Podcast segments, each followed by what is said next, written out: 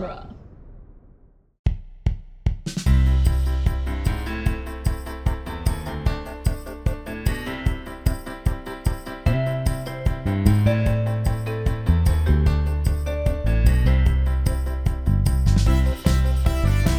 Everyone, and welcome to the Protagonist Podcast, where each week we look at a great character in a great story. I'm Joe Dorowski, and this week we're discussing Zuko from Avatar The Last Airbender. And joining us for the discussion is first time guest Francis Agnoli. Welcome, Francis. Hello, thank you for having me. Very glad to have you on. And as a, a more expert viewer of uh, of Avatar than I am, producer Andrew will also be jumping in on this discussion. So, welcome, Andrew. Yes, I am here. So we're going to be talking about the episode Zuko Alone from Avatar The Last Airbender. This is the seventh episode of the second season, and it was written by Elizabeth Welch Ehasz and directed by Lauren MacMullan. The world of Avatar features groups who can control either water, earth, fire, or air. Only the Avatar can bend all four elements. This episode focuses on Zuko, a firebender, coming across an Earth Kingdom family whose son is in the war, and also giving us flashbacks to Zuko's childhood. And Zuko is voiced by Dante Basco in this episode. Um, now, for the how we came to it, I feel like on the one hand, I know very little about Avatar because I've only seen a handful of episodes. Several years ago, we did an episode of the podcast where we talked about Aang, and now we're talking about this one. So I watched this episode. But on the other hand, I've also had, I'm going to guess, at least a dozen, maybe two dozen student papers about Avatar: The Last Airbender uh, in, in, my college classes. So I've read several people who, you know, they're writing about a, text that they they very much love, and I I feel more immersed in the world or more familiar with the world than someone who's only watched a handful of episodes because of that. Um, but Francis, what about you? What is your story with Avatar: The Last Airbender? Well, I like to describe myself as a day two fan. I watched the rerun of the first episode the Saturday morning after it had aired. And from there, just watched pretty much it all live as it came out. When I uh, started doing my PhD, um, and my supervisor sat me down and said, You are to have way too broad of a topic. You need to narrow it down to a single text. I chose the one that I felt the most familiar with, and that was Avatar The Last Airbender and its sequel series, The Legend of Korra. So you're an expert expert on this, having uh, worked on your PhD dissertation, but also had a couple of publications come out about Avatar, correct? Correct. Um, let's see. What are the titles of those? Just I, have got one. It's you had a chapter in uh, the Avatar television franchise, uh, storytelling, identity, trauma, and fandom. And I think you you told me that uh, your chapter in that was specifically about this episode that we're going to be discussing today. Yeah, the I was also the editor of this mm-hmm. collection, and what I had hoped for uh, this volume was that it would work as a very good intro to media studies textbook, with each chapter kind of taking a different theory or concept and introducing them to a lot of you know undergraduate uh, media scholars. Mm-hmm. For my chapter, I wanted to talk about genre theory and kind of reading this episode, Zuko Alone, like, what if we thought of it as a Western? Which, uh, watching it uh, yesterday, and I, I, actually watched it again today, uh, a little more in the background as I was writing up some some notes on some other things. It's hard to avoid some of the Western uh, identity for this particular episode. Even so. when I was 15 years old, having probably never seen an entire Western film all the way through, I like knew that this was a western, and I don't know how I do that. There's, we'll, we'll, get back to it after we do the summary, uh, but yeah. definitely, uh, I think this was a good text to talk about, uh, like in uh, genre blending uh, in the postmodern sense. Yeah, the other uh, text that I had written is a single authored book, which is based off of my research for my dissertation, restructured, reorganized, called "Race and the Animated Bodyscape."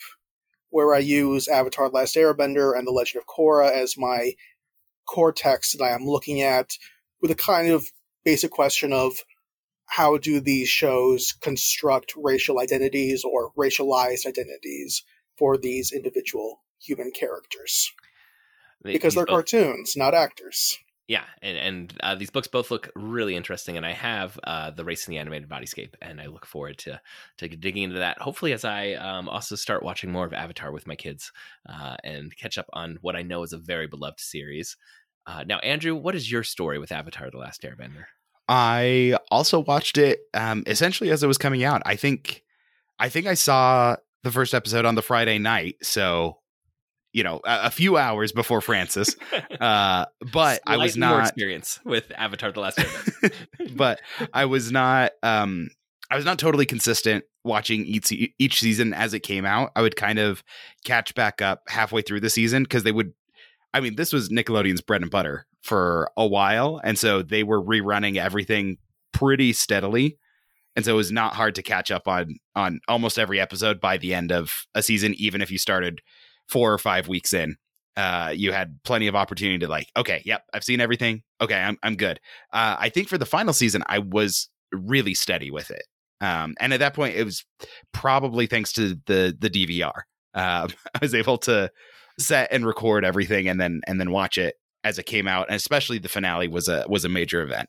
Uh, and then it's it's you know been in my consciousness as as I've done everything. I I wrote uh, a lowly undergraduate college paper about this episode um, in in a class called Literature and Culture of the American West, and so that was all about um, like cowboy mythology and Western uh, narratives, and and so I used this as as an example of oh well you can use Western tropes in in different environments or different settings, and you can still tell a Western story. There's there's stylistic things and and all of that. And I thought it was especially interesting because this is a, a show made in America, mimicking not only a lot of Asian cultural elements, but also to some degree, like Asian animation elements, and then doing a Western like secondhand through that. And so it's it's west to east to west. So, um, Andrew, you were drawn to this episode for an underground paper. Francis, you wrote a whole academic chapter on this. Is this one of the most beloved episodes of the series? Uh, I'd say it's very iconic for sure, as like the Western episode. Yeah, I would say this is. When trying to think of which episodes have the best reputation within the fandom, Zuko alone would definitely be a contender. So mm-hmm. it would be in the another, conversation there for sure. Another one, personally, maybe this is more personal for me, but the episode I believe you already did a podcast on uh, Bitter Work, which is mm-hmm. the episode that aired right after Zuko Alone. They were really in a good groove then in season two. And this is this is also a period, especially in season two, is where it builds much more of a serialized narrative. And so they have standalone episodes, but a lot of episodes are are doing season work. And this is an episode that's doing kind of a lot of character work instead of season narrative. Okay. Um, so it's kind of interesting. One thing you noted, uh, Andrew and Francis, as like watching it right when it came out or its uh, immediate rerun. So this TV series ran for three seasons and 61 episodes from uh, 2005 to 2008 and that's um, a very different viewing experience than even you know 10 15 years later where um, like andrew you said by the end you were able to dvr it but that's still different than the on-demand streaming where so much children's media and, and media in general is now consumed where it's just like pull up the episode you want uh, to a degree there was a uh, a level of like you got to catch it when it's on. And it sounds like Nickelodeon re-aired it a lot because they knew that aspect of uh, of the viewing patterns of, of their audiences at that point. Well, and this was pre-streaming enough. I bought the DVDs and I still have them. Yeah, yeah, the individual volumes and then the box mm-hmm. sets for each season. Yeah, same. Um, all right, well, a little bit more trivia about the series. It was created by Michael Dante DiMartino and Brian Konietzko. And Konietzko. Uh, well, how is it? Sorry? Konietzko. Konietzko. Okay, Konietzko. And the franchise started as that animated series, but it has spread out. There was a sequel series, The Legend of Korra, that's already been mentioned. Also, an ongoing comic book series, prequel novels. There's an upcoming animated film that I think is going to be for a theatrical release. And there was a poorly received live action film. And now Netflix is producing a live a- action adaptation as a series um, as well. So um, you know, this is a, a, a franchise that started you know 2005 to 2008, not that long ago, but it's spread into a lot of media since then. Is there anything that I missed in those? Oh, there's also a theme park ride, I believe, at some point. Oh, I'm gonna just go out on a limb and guess there's some RPG guides that you could play in this world. There I know for sure there is. a recently published one, if I remember correctly. Yeah. Okay. Uh, and also a, uh, a Burger King uh, children's meal toy tie-in. Hmm. They weren't ha- called Happy Meals, whatever the Burger King's version of Happy Meals were. I think it's just a kids meal. I'm not 100 percent sure. I may Um, also have all of those. Okay. uh, the series won several awards, including an Emmy, a Peabody, and several Annie Awards. And um, I know, like I said, just from conversations with my my students uh, in college, that it remains a beloved series. Um, you know, it's it's um, one of those that uh, audiences keep or new audiences discover pretty regularly. It seems. All right. Well, before we move on to the full summary of this episode, we want to thank you listeners for downloading this episode. And we especially want to thank those of you who support us on Patreon. If you'd like to support us financially, we invite you to go to patreon.com slash protagonists and support our show with at least a dollar per month. All supporters on Patreon at any level receive access to our special quick casts, which are shorter episodes in which we talk about the media that we've been consuming that we are not yet covering as full episodes of this podcast. And we also give monthly updates on our fantasy box office game. And all patrons who support us with $5 per month or more get to choose a topic for us to discuss. Now, on to the summary for Zuko alone. Um, does could one of you give us a quick update of where the story is at as we take this episode, which works as a standalone? Like, I, I don't know the full narrative of Zuko's interactions with uh, Aang and the you know the other main characters at all. I I was able to just jump in on this episode and watch it and enjoy it, and it absolutely works standalone. But what is the larger mythology of of you know the narrative at this point? Well, so this is about halfway or almost halfway through the second season of the show. For the majority of the show, we are following Aang and his friend group as they travel around the world, uh, rescuing the village of the weak, defeating bad guys, and ultimately training up in order to fight and defeat the Fire Lord. Throughout the first season, they are pursued by the Fire Lord's exiled son, Prince Zuko, who believes that if he captures the Avatar, if he captures Aang, he will be able to return home with honor. and also have his father's love and affection, I believe, right? Yes, Because that always works if you have a Well, distant. O- honor as a stand-in for as much love and affection as the villain of the series is capable of. Right. Yeah. In the uh, second season, uh, Zuko and Aang's storylines are very much separate. Like in the first season, they'll cross it over every few episodes. He's the villain that they'll fight in order to save the city or town. But then the beginning of the second season, the two storylines diverge. Aang continues going around the Earth Kingdom, learning earthbending, and Zuko and his mentor, his uncle, Iroh, are well, they become fugitives from the Fire Nation and are now being pursued actively by his sister, the much more favored heir to the throne, Princess Azula. At the beginning of Zuko alone, Zuko and his uncle Iroh have separated, and, well, the, ti- the title says Zuko is wandering the Earth Kingdom alone. All right. Well, this is where we're at, listeners. So here we go. Zuko, exiled prince of the Fire Nation, is wandering alone and hungry. He's riding an ostrich horse. Is that what that thing is called? It's an ostrich, but also Yes. a horse. uh, so he's riding an ostrich horse that is also struggling with exhaustion. Zuko comes across a man who is cooking and he briefly considers attacking him for the meal, but then he sees a pregnant woman with the man and Zuko just moves on. He reaches a village and buys some feed with the, the few coins he has. While the vendor goes to get the feed, some kids throw an egg at some soldiers who are nearby. The soldiers think Zuko did it. Zuko covers for the kids, and the soldiers take his feed as a contribution, is what they call it. The vendor says the soldiers are supposed to protect them from the Fire Nation, but they're really just bullies. One of the kids, named Lee, takes Zuko to his farm to feed his ostrich horse as thanks for covering for him. Lee's family offers him a meal, uh, Zuko a meal, uh, if he will help out on the farm.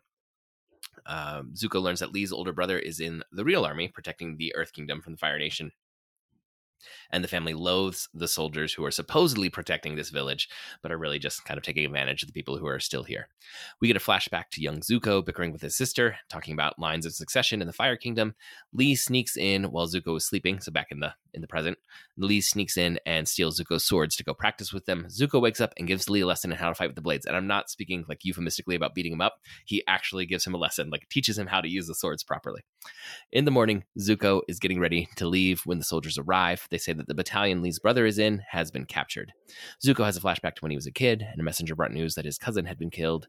Lee's father says, uh, so back in the present, Lee's father now says that he's going to go to the war front to look for his son. Lee asks Zuko if Zuko will stay to protect them, but Zuko gives Lee a dagger and rides off. We see a flashback of Zuko's father jockeying for power in the Fire Nation, and the leader of the Fire Nation being angry that he would do this in the face of tragedy. Zuko's sister uh, teases Zuko that he is going to be killed to teach their father the pain of losing a son. In the present, Zuko sees Lee's mother coming down the road. She explains that the soldiers returned demanding food, and the child Lee pulled the knife that Zuko had given him on the soldiers. They then took Lee.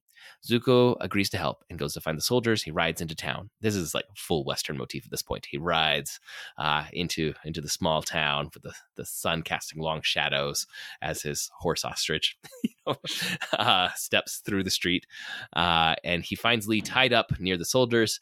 He demands that the soldiers release the kid. They attack. Zuko easily defeats them. Then the soldiers' leader attacks using earthbending, or at least I assume this is earthbending. Was that accurate? Yes. Okay. Yes. Uh, and then Zuko is knocked back by a boulder, and we get one more flashback. Zuko's mom is waking him, telling him that she is there to protect him, and that no matter how much things change, Zuko must never forget who he is. In the present, Zuko stands up and he uses firebending to defeat the leader of the soldiers after he has uh, avoided saying his name this whole episode. Uh, and now he announces, My name is Zuko, son of Ursa and Fire Lord Ozai, Prince of the Fire Nation and heir to the throne. Zuko then retrieves the dagger that he had given to Lee from a fallen soldier, and he goes and offers it to Lee. But Lee's mom tells Zuko not to come any co- closer, and Lee refuses the dagger, yelling out, I hate you, to Zuko. Uh, in a flashback, Zuko wakes up and looks around for his mother, but nobody, no, nobody knows where she is. Their grandfather died in the night, and Zuko's father has been made king of the Fire Kingdom. Back in the present, uh, Earth Kingdom villagers glare at Zuko as he rides off into the sunset. The end. Yeah, that pretty much covers it. Yeah, and uh, like I said, this is an episode I found I could know basically nothing about the world of Avatar: The Last Airbender, and this still works. Um, you know, has this self-contained story that does um, embody many of the tropes that we associate with the Western uh, mythology of the the kind of the frontier and uh, and, and that kind of character type, and um, it, it, but it still has all this like fantasy flavor of the earthbending the firebending and these flashbacks that tell you about like this this uh, political intrigue and and larger things that are are kind of separate from the western uh, story uh, so it's an interesting blend of those elements um francis what do you think makes this episode work so well in your mind? Why why this episode of Avatar: The Last Airbender to uh, both write about and then come on this podcast to talk about? For this episode in particular, so me is trying to go back to what it was like to watch this in the spring of 2006 for the first time. And I think one of the big appeals was really getting to know Zuko better. Like, Zuko does have this character arc over the course of the three seasons of the show, but before he has too many real, makes real changes or matures, we get this kind of onion development. We pull back layers after layers and learn more about this angry teenager who's yelling about honor. Mm-hmm. It's like, oh, there's there's more going on. Uh, depending on how you watch this episode, we might have also seen the previously on showing an earlier flashback of how Zuko got his scar. Uh, Uh, it, that played when I was when I was watching this because I was I was expecting to find out in this episode how he had his scar. Yeah, that was they. They reference it. Uh, mm-hmm. Apparently, it was a big secret to a bunch of uh, Fire Nation soldiers in the first season, but now that crotchety old guy in the uh, in a small mining town in the boonies of the Earth Kingdom knows exactly what happened to him. uh, Rumors spread like wildfire. yeah, or you could say, "Oh yeah, of course the Fire Nation doesn't let that information spread." um, yeah, I think that the big appeal for this episode was the character of Zuko and getting to see him in this very different environment, in a very different scenario than we're used to seeing him. Throughout the first season, he's very much an antig- and opposing an antagonistic force to the heroes. Mm-hmm. Uh, and then over the course of the second season, we have these B stories or Z stories, as they were called after Zuko, uh, about him and Iroh, and them finding their way through the Earth Kingdom. But this was an entire 20 plus minutes spent just getting to know this character who was first introduced to us as a villain.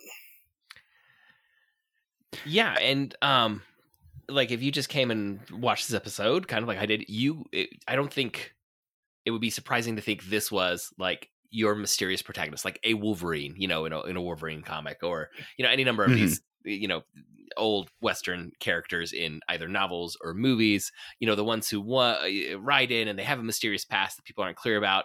Uh, you, this works as like him as as protagonist. I know in the first season he was strictly antagonist, so it was interesting to come and and watch this episode uh, and see him in this uh, you know, in, in, the light that aligns him with a lot of those kinds of outsider characters. It's a character type we've mentioned several times in this podcast, and that um, I think a lot of us are familiar with, even if we don't necessarily have the label of, you know, the person who has um, elements of savagery, but they use it to protect civilization, right? You know, they use their violence to protect a society that they actually don't belong to because they have too much of that outsiderness within them as as a person. Hmm. And I think this episode functions as that kind of a tale. It's just interesting that it's using the villain uh, as, uh, or you know who, the antagonist as as the the main character for this episode. And and through the second season, Zuko is, I mean, he he is essentially a um, secondary protagonist. He he and Iroh are in a parallel story where they are the main characters and they are generally not dealing with with Aang at all. Um, like Francis mentioned, you know, they're telling a separate story. And so the fact that we keep cutting to them is now casting them into okay, well, these are main characters in this show. Mm-hmm. Whether they're antagonists or not is questionable, but they're main characters. Right. And so their journey is as as relevant as anything else. And I will also add that even in the first season, the showrunners, the writers seem to recognize that Zuko, while he was a antagonist was not a true villain. Like they always made sure, like in the third episode, they introduced the character of Admiral. Uh, at the time, he's not an admiral yet, but Admiral Zhao, who is a very career-centered uh, military figure who's like, "Oh, this guy is so much worse than Zuko." Mm-hmm. He, this is someone that Zuko can be pitted against, and audiences will root for Zuko. Yeah. So and then it. Sorry. Well, uh, yeah, like w- what you're saying immediately within the show, you're like, okay, like it's cool to be on Zuko's side. It's cool to be rooting for Zuko. You want him to turn. You want him to grow. You want him to develop. I think Zuko was a lot of people's favorite character. Definitely also he was the uh, oldest of the child characters on the show. Uh, trying to remember the exact canonical ages they gave everyone. I want to say he was 15 or 16. I think he was 16, yeah. and then everyone else would have been under 15. Yeah, I think. Aang was twelve. I remember that. That's Yeah. the one I'm 100 percent sure on. The others, It's- I yeah, am and then in Sokka and first Katara is, is is debatable, and then Toph is also 12. also twelve.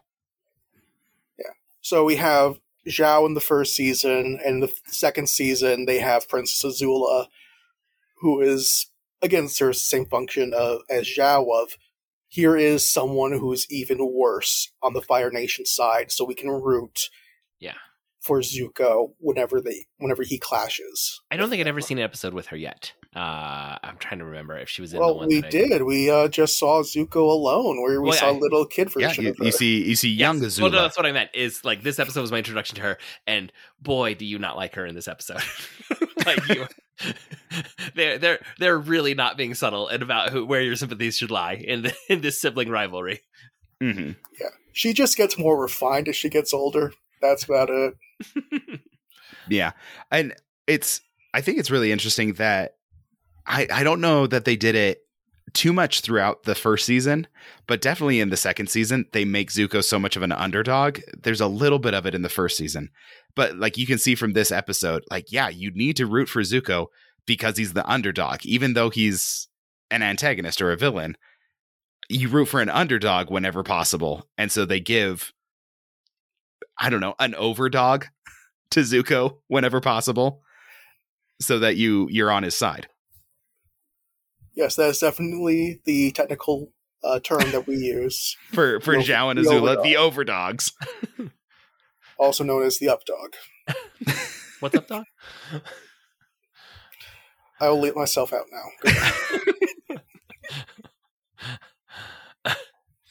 um for so from what you're all saying and again i'm i know you all are you two are, are far more author, authorities on this text than i am uh pretty early on the audience is meant to have sympathy for zuko even as he's an antagonist to what Aang is trying to accomplish.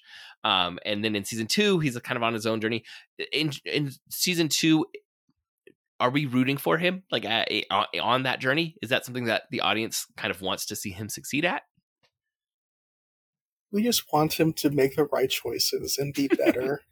We just want what's best for him. he, he's so close. He's so close. He just needs to just just, just listen to your uncle.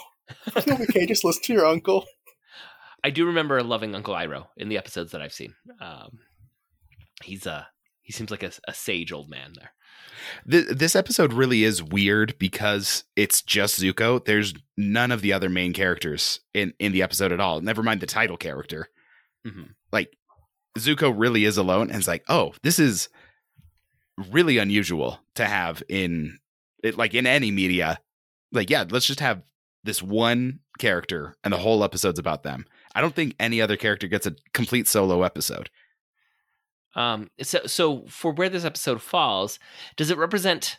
Uh, do you think like a narrative turning point for either Zuko or for the audience's relationship with Zuko, or is it more of just a deepening of our sympathies for Zuko because we learn more of his backstory and we see him trying to do good in this episode and being rejected by the very people that he's trying to help?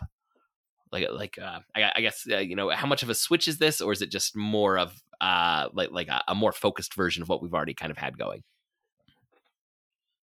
I think because now I have to see how well I remember the preceding several episodes.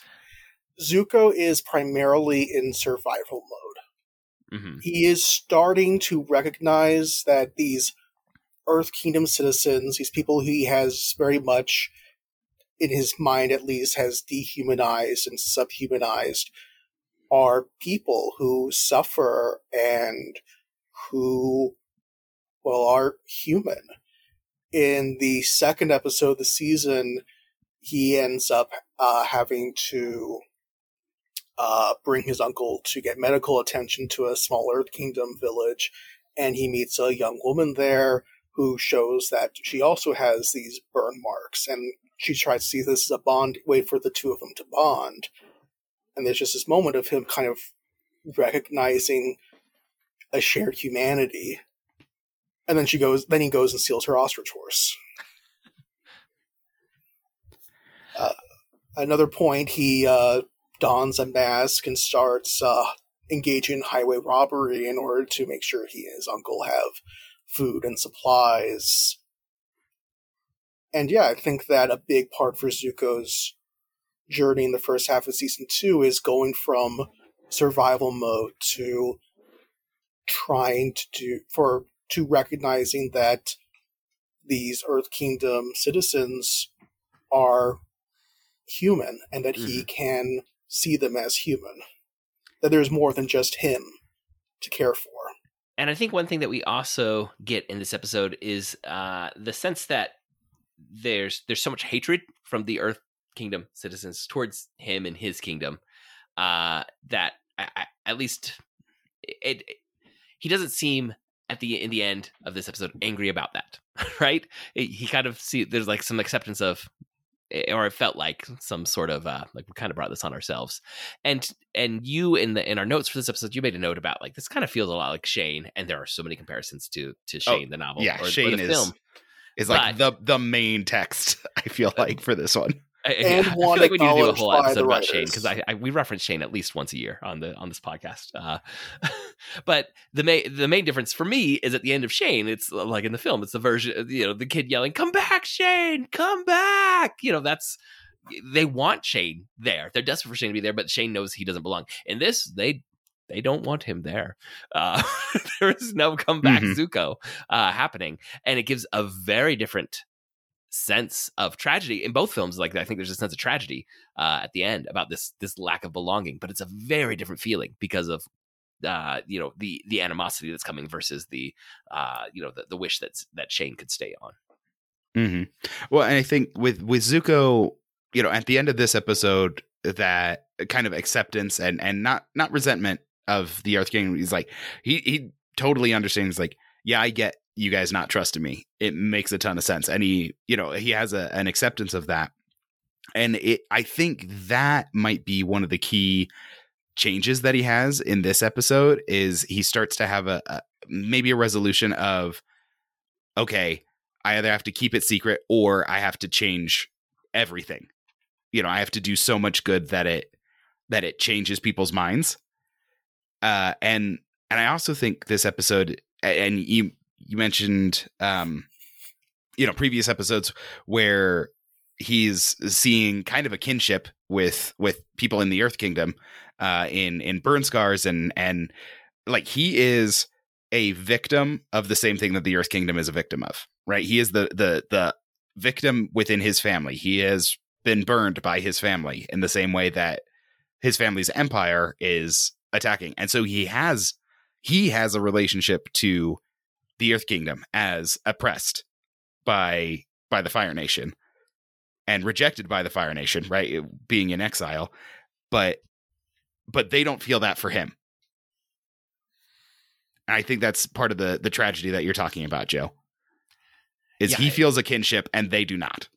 Mm-hmm. Uh, yeah, I definitely uh, can see that, and particularly, I, I, think for us as an audience, we sense uh, we see some of those ideas.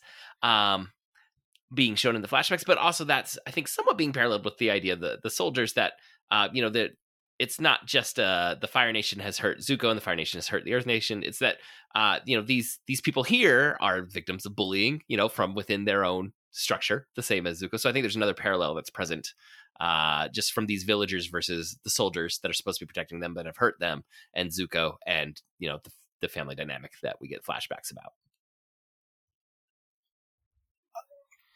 Yeah, for the soldiers, if you don't mind talking a bit more about them for a second, an interesting narrative uh, cycle, I guess, uh, for the three seasons of Avatar. In the first season, it very much sets up this dichotomy of Fire Nation bad, Earth Kingdom, Water Tribe, uh, Air Nomad good in season two, as we start journeying through the Earth Kingdom, both Zuko and Iroh, as well as Aang and his friends, we kind of see that the Earth Kingdom isn't actually that good. Yeah, there's definitely like a, definitely corruption and abuse of power. Like even in the silly episodes like Avatar Day, where one of the uh I forgot about that episode. That, yes, the, that strikes a chord for Andrew that I, I, am missing. the one where the avatar is almost boiled in oil. Uh, There's a there's a there's a city that hates the Avatar and are willing to lynch him. okay. Uh, not quite, but Classic essentially. children's entertainment here. yeah, and he, and he has a really good heart to heart with uh, all the fellow prisoners about his love life. Hmm and it's beautiful. Uh, but yeah, even in the s- kind of a silly throwaway episode like that, we uh, see that yeah, the Earth Kingdom's not that good. And then in season three, when they're traveling through the Fire Nation, we kind of go, "Oh, so this is what it's like to live under an imperialist regime. It's a lot of uh, brainwashing, and you know these other people who are lower classes are also victims of the uh, of the Fire Nation. the tyrant. Yeah, it's like here's a, uh small fishing village that the water is so polluted that they are slowly dying off of sickness because the Fire Nation said we need a bunch of factories along this river, along this uh, lake in order to keep our war machine humming. and, and even in the first season when they get to the northern water tribe like there's jerks there right there are people who are not cool say what you will about the Fire Nation, at least they're pretty egalitarian when it comes to the home guard. Not for the Uh, soldiers they send out, but like local security, uh, they tend to be pretty egalitarian. mm-hmm. um and and i guess also for the the air nomads there's depictions of their leadership hierarchy where the people at the top are kind of harsh and Aang is not in line with them. And so we kind of have you know within every every group they do have a depiction of positive and negative. They they never do a, a, an absolute. And even if we talk about our main characters, there's moments of darkness, even for lovable Aang. One of the upcoming episodes, a few after Zuko Alone, like Zuko Alone's the Shane episode, and then we have the desert, which is the Searchers episode. Just moving on to our Western themes here. Mhm. It's a time. Look, they admitted on the commentary tracks they were watching a lot of westerns at this time. Yeah, but we we we get a, a train chase episode, um, which is the the Butch Cass and Sundance kind of element to Yeah. it. And you have, I guess actually I was wrong. Bitter. There's an episode between Zuko Alone and Bitter Work with uh, the chase, where they have the final showdown in a uh, ghost town, which reminds me. I'm trying to remember what was the name of that. One of Gary Cooper's last westerns. Oh, wow. um, was the one that took place that uh, it's at a go- that uh, oh man, I'm blanking on its name. It I- was I they have the there- image in my head that you're talking about. he teamed up with his old uh, gang because they had robbed the train he was on, and now they are going to go rob a uh, a bank in a town, but it turns out it's a ghost town. No one's there anymore. Um, Someone out there is very like yelling at their earbuds. yes, or like me, is pulling up Wikipedia and finding out for themselves. But yeah, so there's Is there's Man like the West? Man of the West. There we go.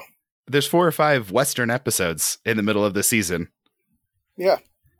All while they're in the uh this around and in the uh, Si Wong deserts.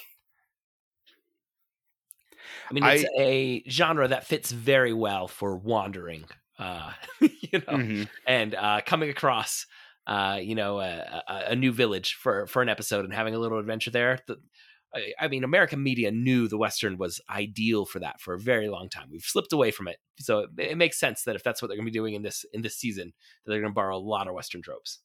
Well, and I I love how effectively they they put the Western tropes into this episode in particular. I think even more than than the other episodes. I think, I mean, I I'm sure it's only in this season, but it might only be in this episode that Zuko wears his swords at his hip, and it's so they can do holster shots hmm because generally he has it over his shoulder. Especially when he uh like when he's in the blue spirit outfits over his shoulder and when he's in the Indiana Jones style episode from season three, he has it over his shoulder. Yeah, it, it's almost always over well, his there's shoulder. also a Footloose episode, so you know. Oh, that's true. um, I'm going to promise to watch more of this show. That's, Um, that's happening now from this discussion. but they they have it at his hip, and I think it's almost exclusively so that they can do the like the the you know the the standoff in this Mhm. episode, and so they can show it as he's riding his horse, uh, his horse ostrich. Um, you know, he reaches down to to his hip so that he's in the western silhouette, and this is also one of the only times that Zuko wears a hat. he does have it. He loses it when he gets into Ba Sing Se. So he has this for a few episodes. But yeah, the hat is definitely a much more iconic piece of his costume in this episode. Yeah, well, in riding in on the the ostrich horse, like at the edge of town, riding through the street, like it, it felt like the cinematography was being borrowed from classic Western films. Mm-hmm. Which, like I said, I mean, it's uh, it, well, you mentioned Andrew, like this goes, you know, uh, west to east to west. Um, I mean, that's what Samurai happens with a lot of Kur- films. Kurosawa films and, Yeah. and other samurai films. It's you know, it we, we see similar patterns in uh global popular culture in, in the 20th. Did they do a Magnificent Seven episode? They do not. Not in. No. Okay, I was There's trying to remember if out, maybe or wait, The, uh, wait, wait, wait, wait, wait. They do with the Do? inventor and the the people in the air temple. They, all right. I, I think that's close enough to a Magnificent Seven, where they t- say, okay, like figure out a way to defend yourselves and uses what you have on hand. Well, I'll buy that. It's they're not hired for it, but but it's it's you know they don't just outright protect them. They they teach them to protect themselves. So I, I'll call that a a Seven Samurai. Um, why do you think this character type, or or I, I mean, we're identifying several Western tropes, and we we say in this episode, Zuko himself definitely feels like that outsider hero, that classic uh, type. What is so resonant that it feels like we can find versions in almost every genre? You know, there's medical versions and lawyer versions and romantic comedy versions, and uh, you know of, of this kind of character. And in this, we get you know the children's animation uh, version of of that. Why do you think that character type is something that is so pervasive in in American popular culture. I think part of it is this fantasy of being able to enter into those liminal spaces. Mm-hmm. So much of the Western hero, and especially during classical Westerns, like you get in the 1950s Westerns like Shane, 1910s Westerns like Hell's Hinges, there is this fantasy of the figure who can go between civilization and the wilderness Mm-hmm. who can enter into those dark places and come out, who can do the things that no one else can because he, usually he, is alone capable of that, who are alone capable of violence. I will say, um, sometimes when, uh, depending on what class I'm teaching, we talk, you know, in some depth about this kind of character type, uh, which does go back, you know, to dime novels and even a little bit earlier. Um, but as an example, I show them the introduction of uh, Sheriff Hopper in Stranger Things, uh, it- and it is just a masterclass in establishing a hero that is both part of uh, the authority structure and civilization, and also part wild, um, and uh, you know both civilized and and savage at the at the same time. And uh, it is a that- very what was that? Is, is that introduction what he's like smoking in his cabin and getting dressed as a cop? Yeah, he he's waking up drunk on the couch and he goes and takes a shower. He's drinking and smoking in the shower. Uh, he's he, he's putting on his his uniform, but it's like unkept as he steps out onto a deck and looks out at nothing, like like just trees. It's like a shot of him in trees, uh, and behind him is his house and the civilization. It's like okay, I see what we're doing here. this this character that's right on the edge in in that liminal space that you're you're identifying Francis of, um, you know, existing as both and neither simultaneously. And because of that, he can save the world. Yes. Right. You could protect civilization from the dangers without civilization because you come from without civilization. Therefore, you can never remain. You have to ride off into the sunset. Um, so like that's and, why I can imagine the character type being so popular during the Cold War, the 1950s, and kind of seeing the equivalent in superhero films in the yes. 2000s. Mm-hmm. Well, and, and like you get it with like John Wick. John Wick is part of you know crime and murder, but he wants to be peaceful, but he can't because he's part of crime and murder yeah, we, we, I think, like I said, you you can plug this kind of character into so many genres, and once you like are looking for, it, you're like, okay, I see you, Doctor House. Uh, I see you, every yeah. cop in every Murder of the Week show that is, yeah, has the captain that's trying to keep you in line. um, this this is just a pretty constant uh, source of entertainment, and it's emulated, I think, because it is something that's so resonant, uh, you know, and and so it it definitely works for this standalone episode of what is ostensibly a, you know a piece of children's animation uh, you know made for the nickelodeon network and marketed there. It's found a broader audience and definitely has been embraced by by both fans who grew up with it and now are adults uh, but also you know I, I think plenty of adults discovered it when it was airing on nickelodeon and said there's something more going on here than what you maybe had been expecting uh, for for children's animation, and, and I, I, think that's why this the series even though it, you know it wrapped up in what was it 2008 i think is, is when it wrapped up mm-hmm. uh, you know so 15 years on it still has people talking about it, it still has an earnest fan base uh, that engages with it and we're still seeing new media explorations of it of the world that they created here uh, to to keep talking about like the the character type i think there's also an element where everyone can identify it because everyone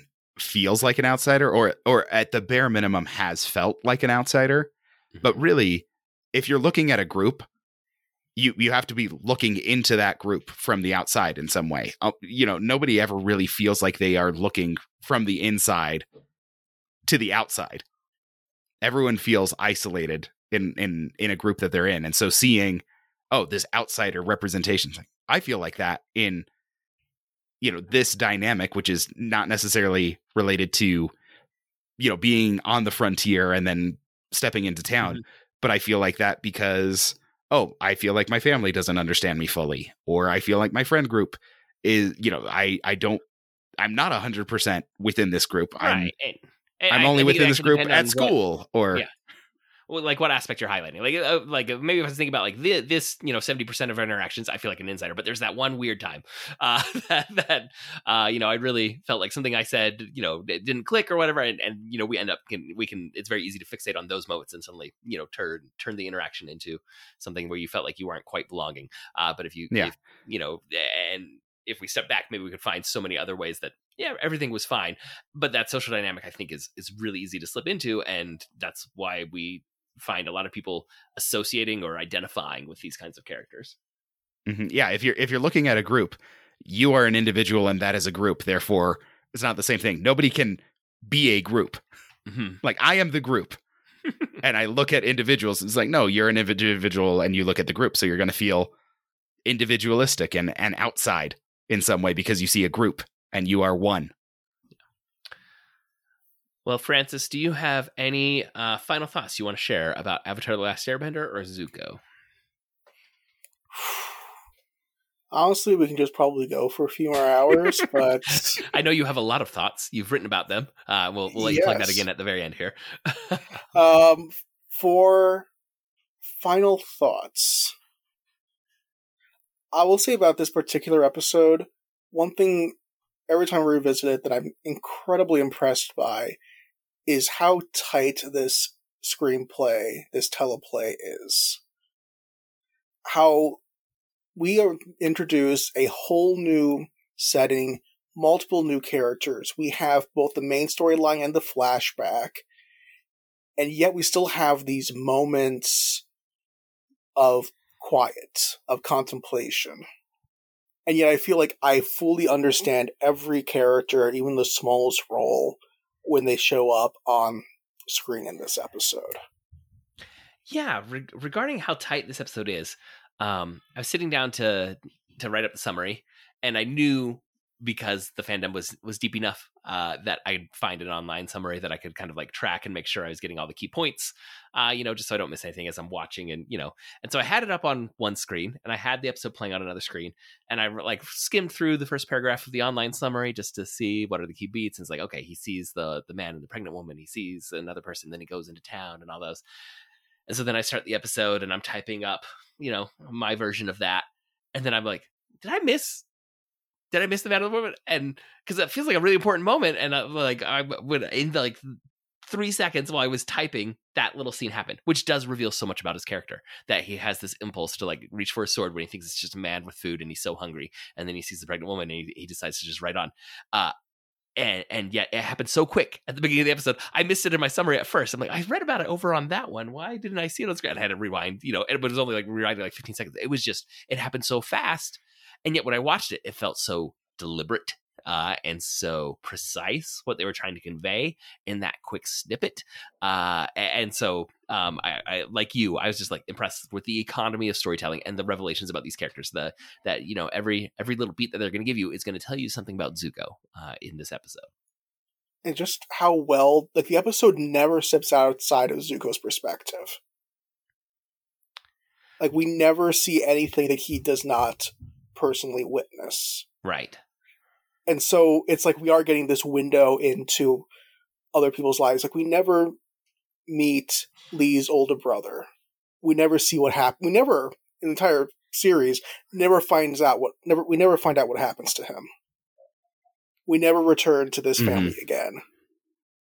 And yet I feel like they are so much better defined than some characters you spend entire season with. Yeah, I, I mean that surprised me that that you never come back, but uh, it also feels right for like a fully fleshed out world that a wandering character is going to have interactions that are meaningful, that are going to have an impact, but then they're going to wander on and they're never going to find out, you know what what happened, uh, you know, a- after that interaction. I just remembered something from this episode, and I like part of me's like, I can't believe this didn't come up in in almost an hour of talking about it when he teaches Lee about the swords and he's talking about the two swords as a single weapon. And like the the metaphor that it is about him as he's like mm. I'm I'm inside the Fire Nation I'm outside the Fire Nation. I am exiled but I'm also the crown prince. Right.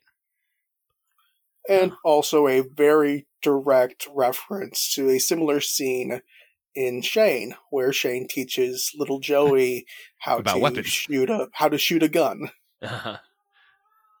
I said we we're gonna have to circle back and do Shane on this podcast sometime, Andrew, because we we yeah. talk about it an awful lot lately. It's it's, it's kind of a, a core reference point for a lot of stuff. yeah. Also, I think it's Jean Arthur's last movie, and that just makes me sad. Well, Francis, thank you so much for coming on to talk about Avatar The Last Airbender. You are a first time guest, and on this podcast, we like to celebrate great characters and great stories. So we always ask our guests if you could hang out for a dinner party with some fictional characters, who would you want to hang out with for an evening and why? So, in general, when if I want to have like an evening in a dinner party, I try to th- keep things low stakes, like just kind of calm vibes. So, that is definitely coloring the list I put together. Um, I feel I have to include Uncle Iroh from Avatar: Last Airbender. Yes. Uh, someone who will enjoy good food and good tea and good stories. Along similar lines, I would include Caduceus Clay from Critical Role, an actual play web series. Again, very calm vibes, lots of tea, good advice. Okay. Samwise Gamgee from Lord of the Rings. This is a very chill party that you're setting up. Yeah, like you're learning a lot about me right now. Everyone out there listening. Paddington Bear. uh, yeah, you're no, not really a lot of conflict or interpersonal conflict happening here, and I actually struggled a bit to find a, the fifth one. So this will probably change in the future, but Owen Sharma from The Haunting of Bly Manor, the Netflix miniseries. Oh, I have not seen that one, so I'm at least familiar with all the other ones that you said, but I don't know that one. So, what is that character like? Um, he is the cook in the house. He is good food and bad puns. and you know, he's hopelessly in love with the uh, housekeeper, and it's adorable. I, I, so I sense there's gonna be some good food at this between Samwise and uh, Owen there, and marmalade sandwiches from from Paddington. Everyone here eats well and has no shame for it. That is key to a good party. All right. Well, thank you, Francis, again for joining. And they will us. also clean up all the dishes, help clean up the dishes afterwards. Oh, that that is really key. If you have someone doing that Yes. uh, at a party, that, that's Everyone on this list will do that. Excellent. well, that is going to wrap up this episode. Thank you, listeners, for joining us. For show notes and links to all the other great dueling genre shows, you can go to duelinggenre.com. Also, please subscribe to the Pertinus podcast in your podcast app of choice, and please leave us a review. That really helps us out. We would like to thank Scott Tofty, who composed our theme music. Francis, would you like to plug your books again? All right, got two books. One from Bloomsbury, which is an edited collection, um, the Avatar television franchise that came out earlier this year. And this month, at least the month we're recording, not sure when this will be posted, uh, we have Race and the Animated Bodyscape, a single authored book about how, like, the production processes behind the creation of racialized identities for characters in animated shows, specifically using Avatar The Last Airbender and The Legend of Korra. All right. Well, thank you again, Francis, for joining us. Those books sound very interesting, and I do recommend that our listeners check them out. Uh, listeners, thank you for listening. We'll be back next week to discuss another great character and a great story. So long. Thank you for having me.